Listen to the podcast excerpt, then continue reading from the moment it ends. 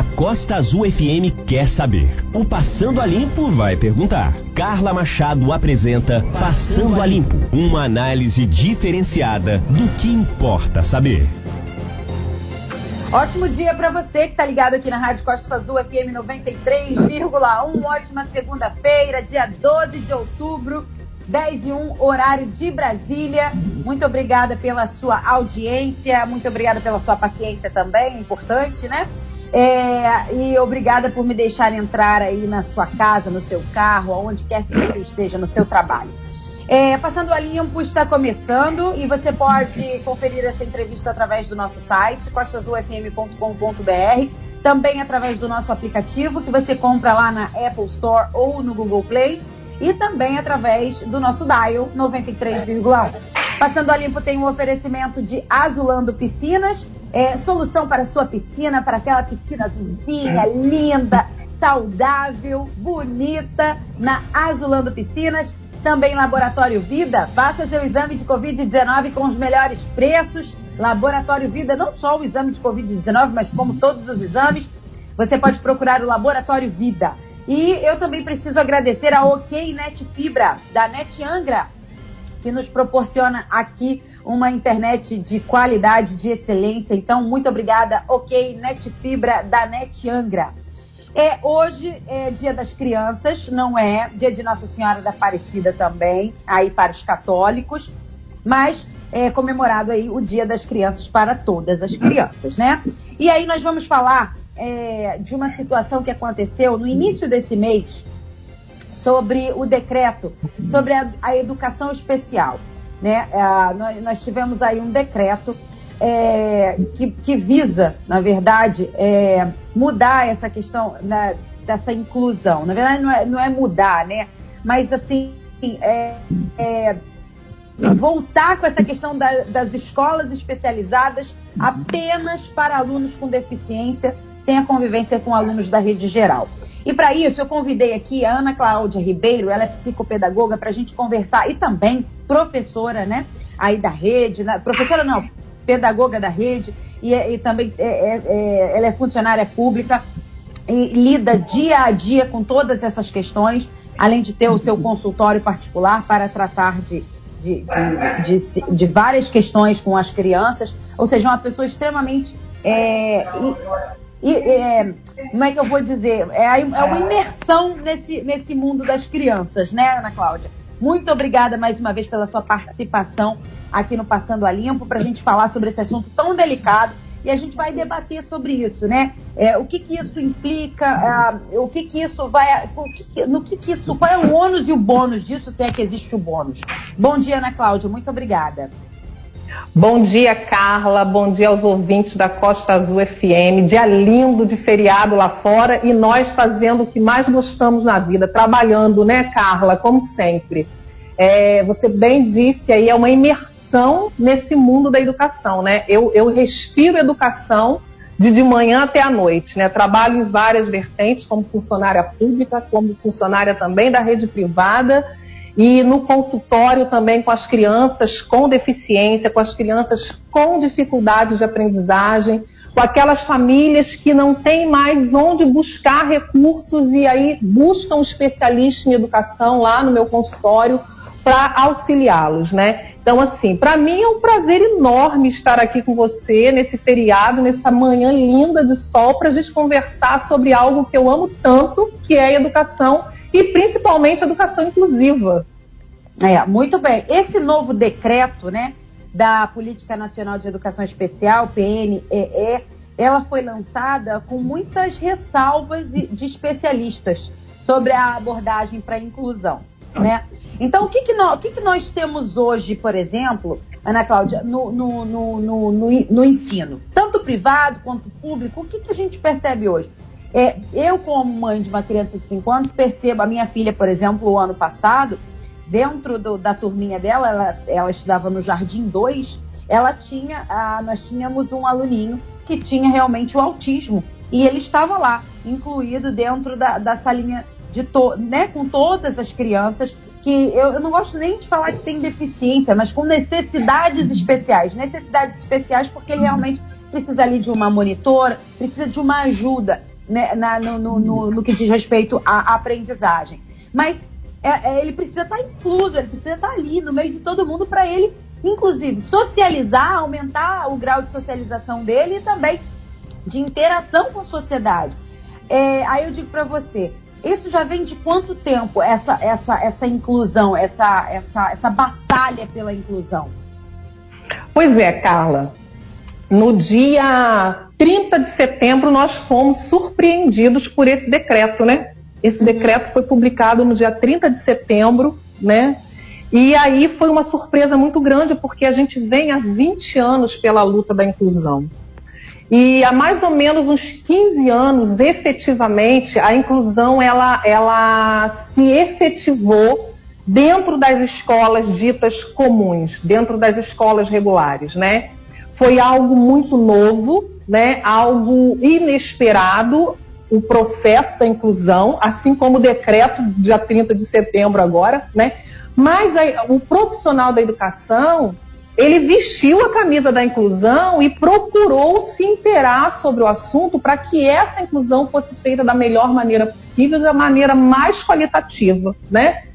E só para é, é, é esclarecer esse paradigma, né, não é, é, é, não é erro nenhum tratar é, é, o termo criança com deficiência. Não uhum. precisamos ter o cuidado, né? Ah, criança com necessidade educacional especial. Não. A gente pode, se você prefere usar esse termo, sem problema. Mas a, a criança com deficiência o aluno com deficiência, o estudante com deficiência não é um termo errado, tá? Não é um termo errado, não é um termo ofensivo, né? Muito pelo contrário, a deficiência está aí para ser encarada de frente por nós que somos os profissionais da educação e, e comprar essa briga junto com as famílias, né, Carla? Uhum. Então, assim, a, a deficiência está dentro das salas de aula, a deficiência, ela é um desafio cotidiano para todo professor. Imagina nesse período de ensino remoto a loucura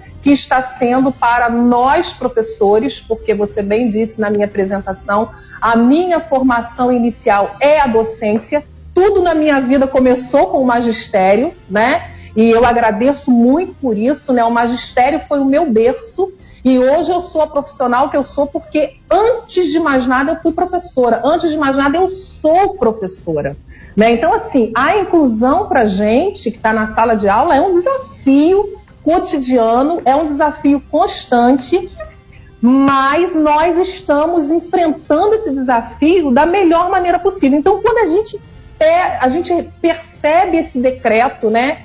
Que volta, que é um retrocesso com as escolas especializadas. O decreto fala, inclusive, sobre classes especializadas, né? Isso não é inclusão, isso não é uma opção para a família, né? Isso é uma segregação dentro da própria unidade escolar. Então, assim, nos pegou muito desprevenidos, nos pegou muito de surpresa, nós que somos profissionais envolvidos com a educação especial inclusiva, nós que somos profissionais envolvidos com o aluno com deficiência, nós fomos realmente muito surpreendidos e estamos, assim, tentando compreender esse decreto. É, ao mesmo tempo que veio esse decreto e, e, e teve aí muitas ressalvas em relação a essa, porque parece que é, deu a entender que vai segregar é, como era, né, antes dessa, desses 20 anos de luta para a inclusão.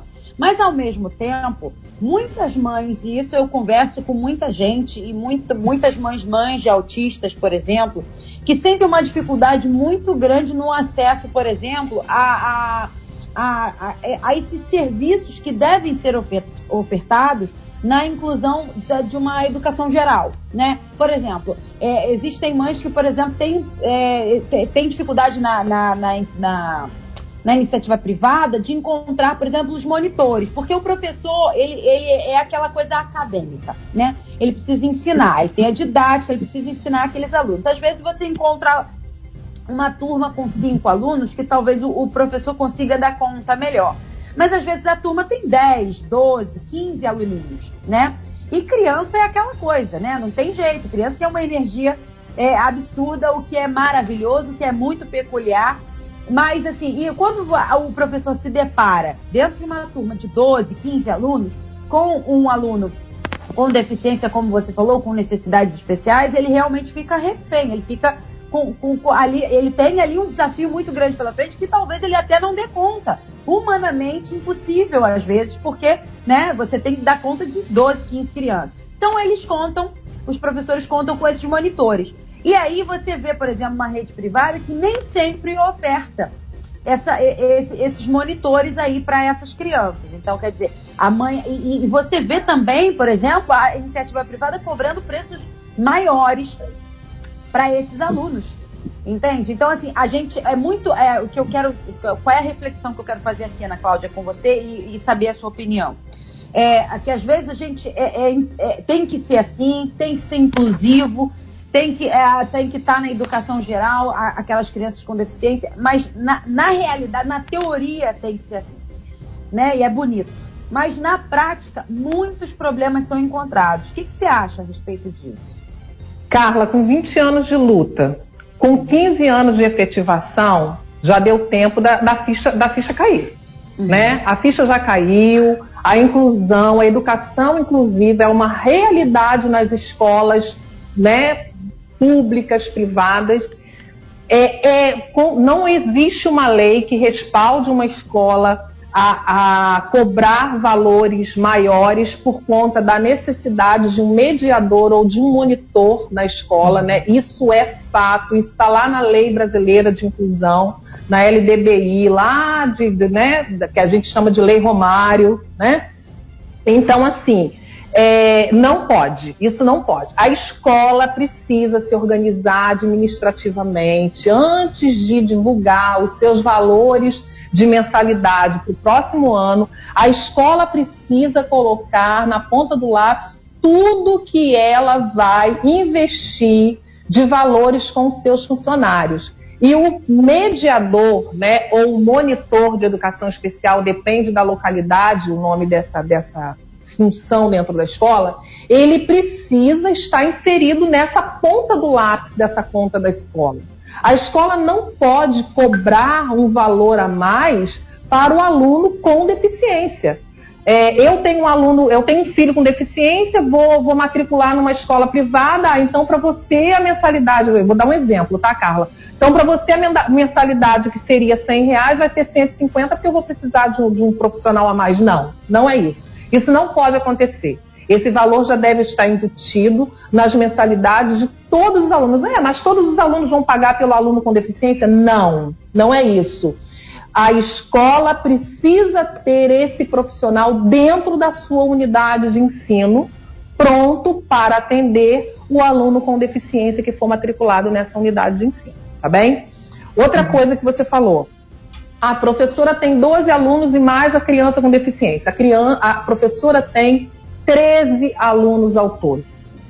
Porque a criança com deficiência, ele não, ela não é aluna do mediador, do monitor. Ela é aluna da professora, do professor regente daquela turma. Né? O monitor está ali para auxiliar, né? para complementar o ensino daquela criança, para contribuir na construção do conhecimento daquela criança que necessita de uma dinâmica diferente em sala de aula para que o seu conhecimento seja construído. Entendeu, Carla? Então, assim, são situações muito intrínsecas. Né? É tudo muito é, no interno, muito no interior é, é, não são situações que você abre um livro e você vai ver tudo isso aí ali. É na prática. A inclusão, ela acontece efetivamente na prática da sala de aula, no universo da escola. Uhum.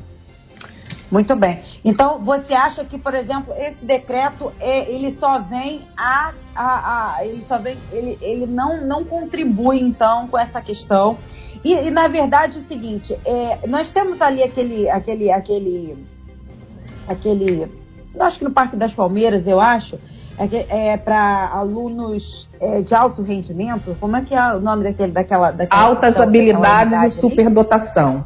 Unidade de trabalho isso. diferenciado para isso alunos. É outra, com altas habilidades e superdotação. Isso. E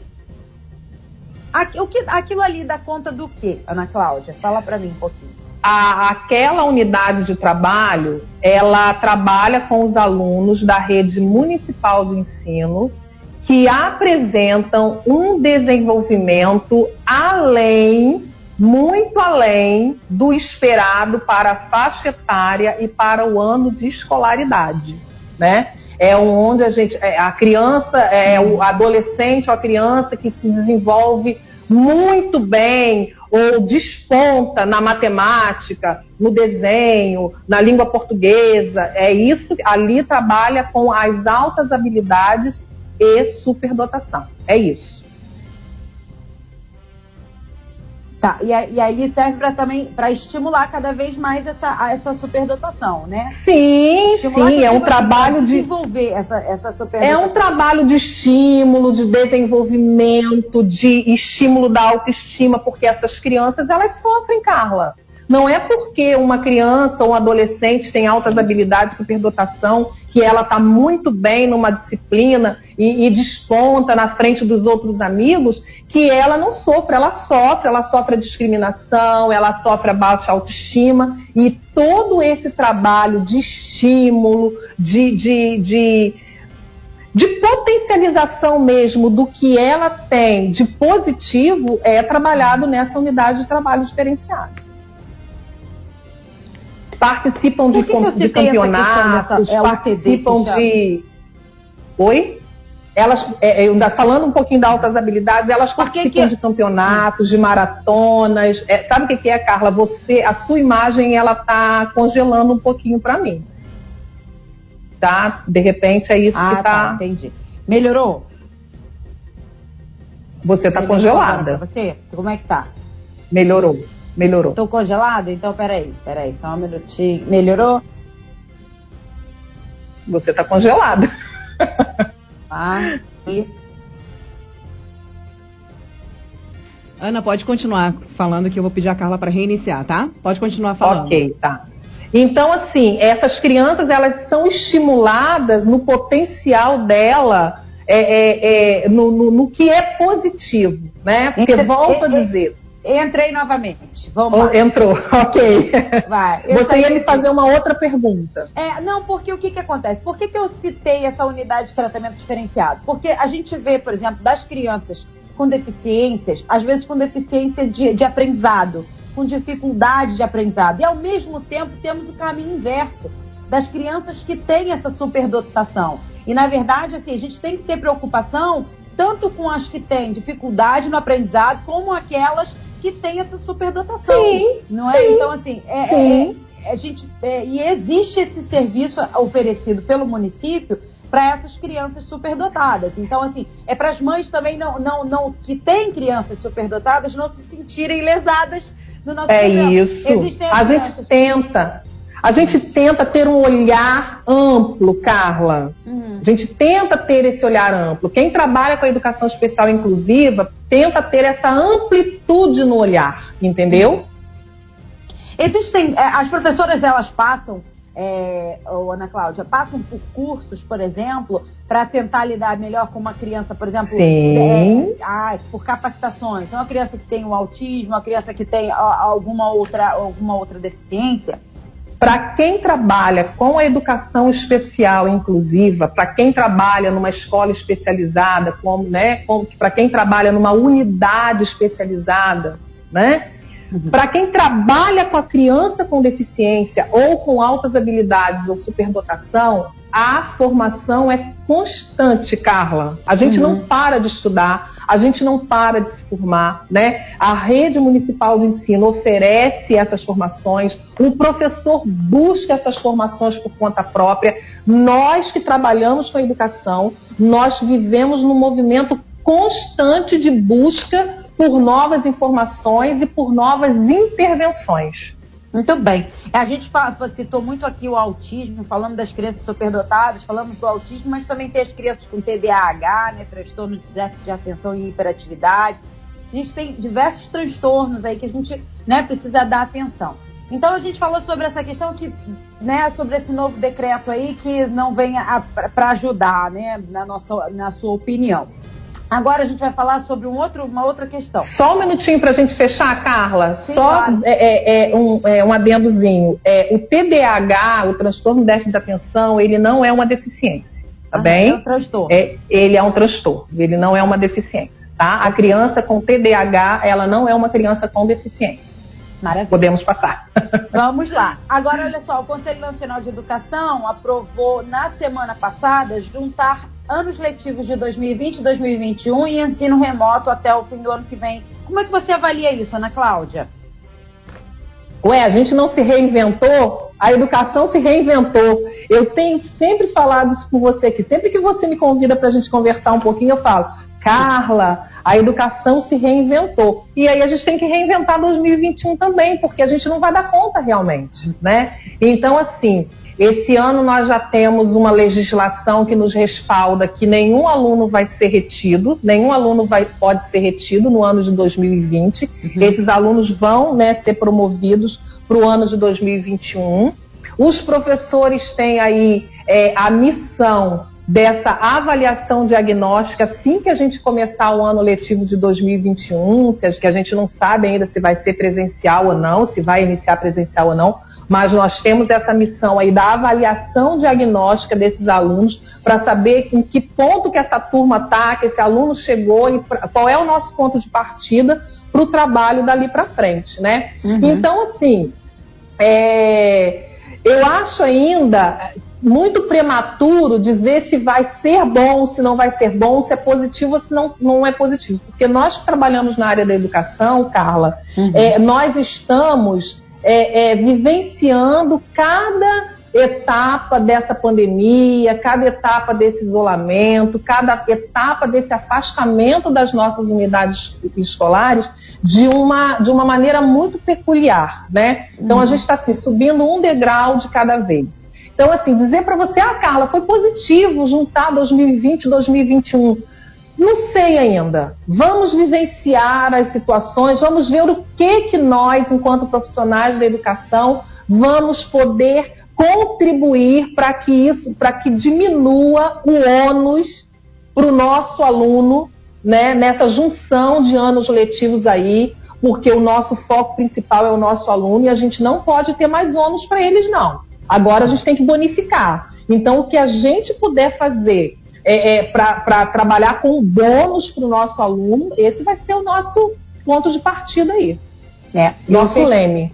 O texto aprovado também torna possível né, essa questão da fusão dos anos letivos, que estados e municípios optem pela fusão dos anos letivos de 2020 e 2021 é, uh, e também um ano letivo suplementar para os estudantes do terceiro ano do ensino médio, que é o, ter, que é o, que é o ano aí crucial, uhum. né?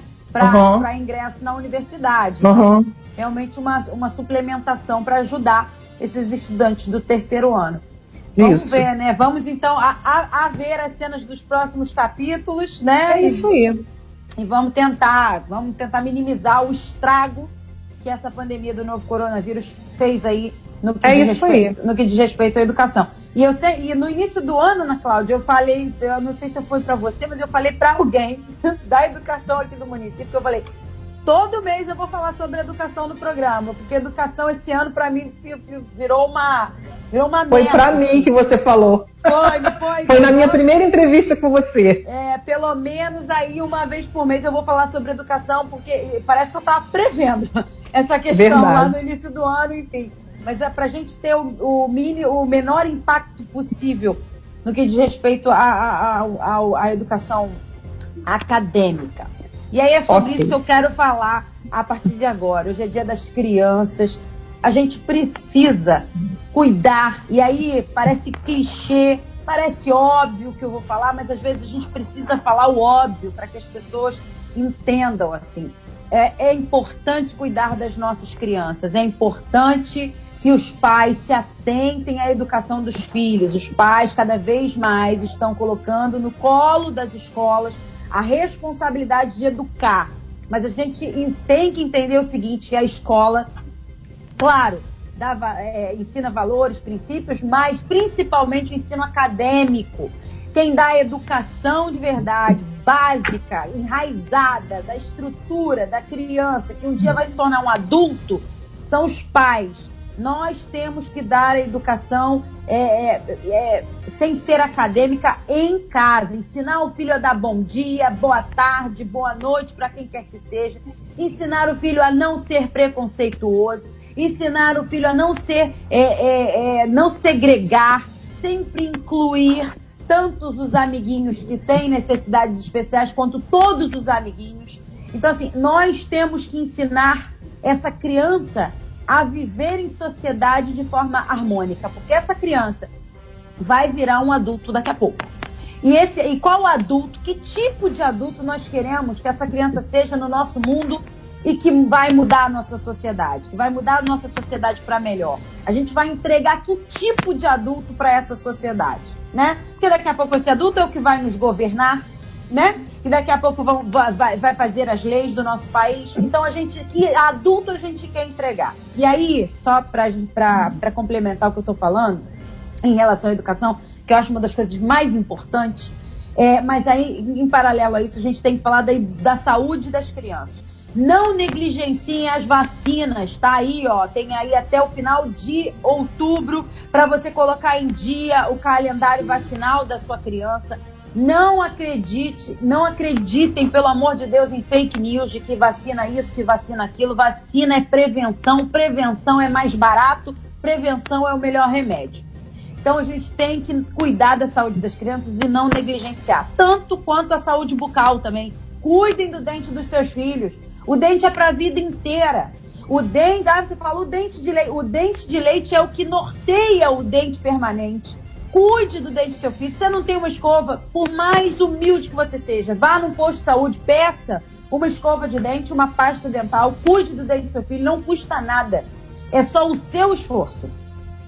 Fala, Ana Cláudia, que você queria falar alguma coisa, que eu ainda vou continuar.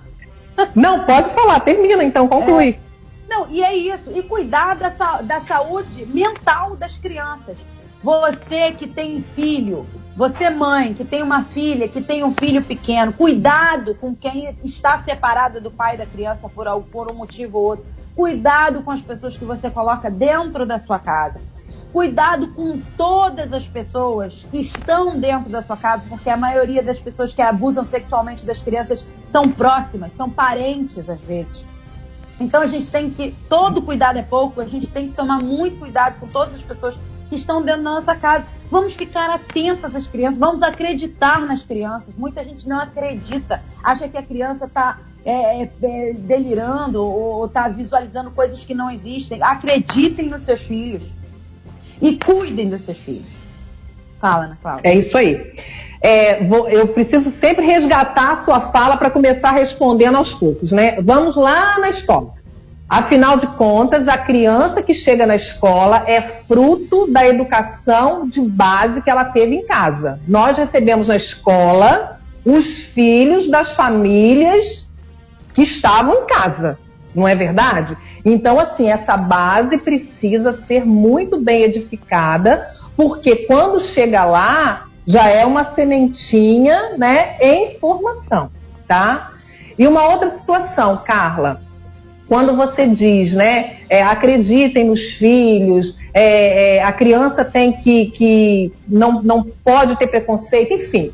Nós precisamos é, é, amar os nossos filhos e amar os nossos filhos é ensinar a tratar o outro com urbanidade, a ter respeito, a saber quais são os horários, né? A saber da rotina de casa, a rotina da vida, né? Amar o filho é colocar o filho para dormir no, no horário correto. Amar o filho é cuidar da saúde do filho. Vacinar é um ato de amor, né?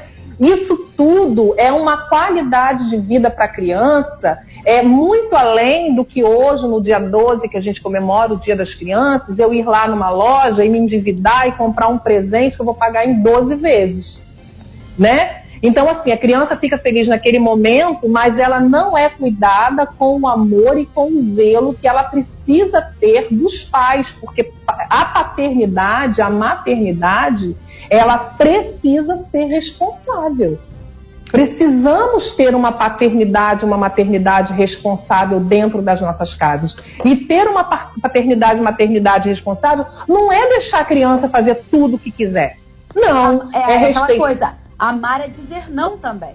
É isso aí, é respeitar a rotina, respeitar os horários, respeitar a alimentação, cuidar da vacinação, cuidar do calendário de, de, de médico da criança, cuidar da saúde mental dessa criança, realmente tomar muito cuidado com quem você coloca dentro da sua casa e com o espelho que você está sendo para o seu filho.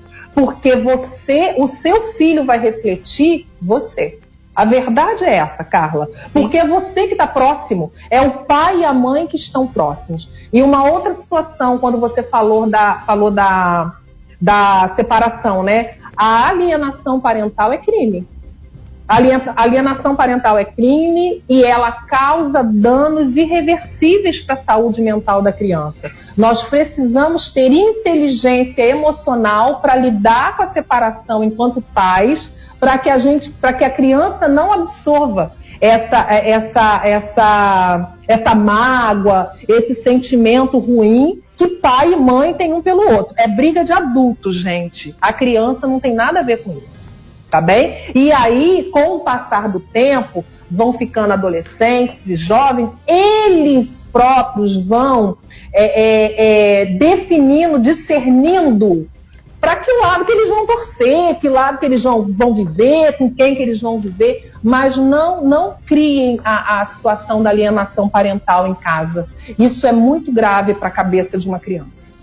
Muito bem, com esse recado, a gente é, se despede aqui do Passando a Limpo. Então espero que a gente tenha tocado alguém que esteja nos escutando e que esteja passando por algum problema nesse sentido, que a gente tenha tocado alguém com essa, com essa, com essa reflexão que a gente fez aqui no programa de hoje. Então vamos cuidar sempre das nossas crianças. Cuidar não é dar coisas, não é dar presente. Cuidar é é dedicação, é comprometimento, é vestir a camisa do ser mãe e do ser pai. Muito obrigada pela audiência de todo mundo, pela paciência. Essa entrevista daqui a pouquinho lá no nosso site, costazulfm.com.br e também lá no Spotify. Você confere essa entrevista em formato podcast. Passando Limpo se despede no oferecimento de Azulando Piscinas e Laboratório Vida. Eu volto na quarta-feira na quarta-feira eu vou conversar com a doutora Elisa Avancini. A gente vai falar sobre o Outubro Rosa. É o mês de prevenção ao câncer de mama. Vamos falar sobre isso na quarta-feira. Ana Cláudia, mais uma vez um beijo para você. Uma excelente semana, um excelente feriado e até. Tchau, tchau. Obrigada, Carla. Beijo para você e para todos os ouvintes. Bom feriado. Até quarta no Passando a Limpo às 10 horas da manhã. Tchau, tchau.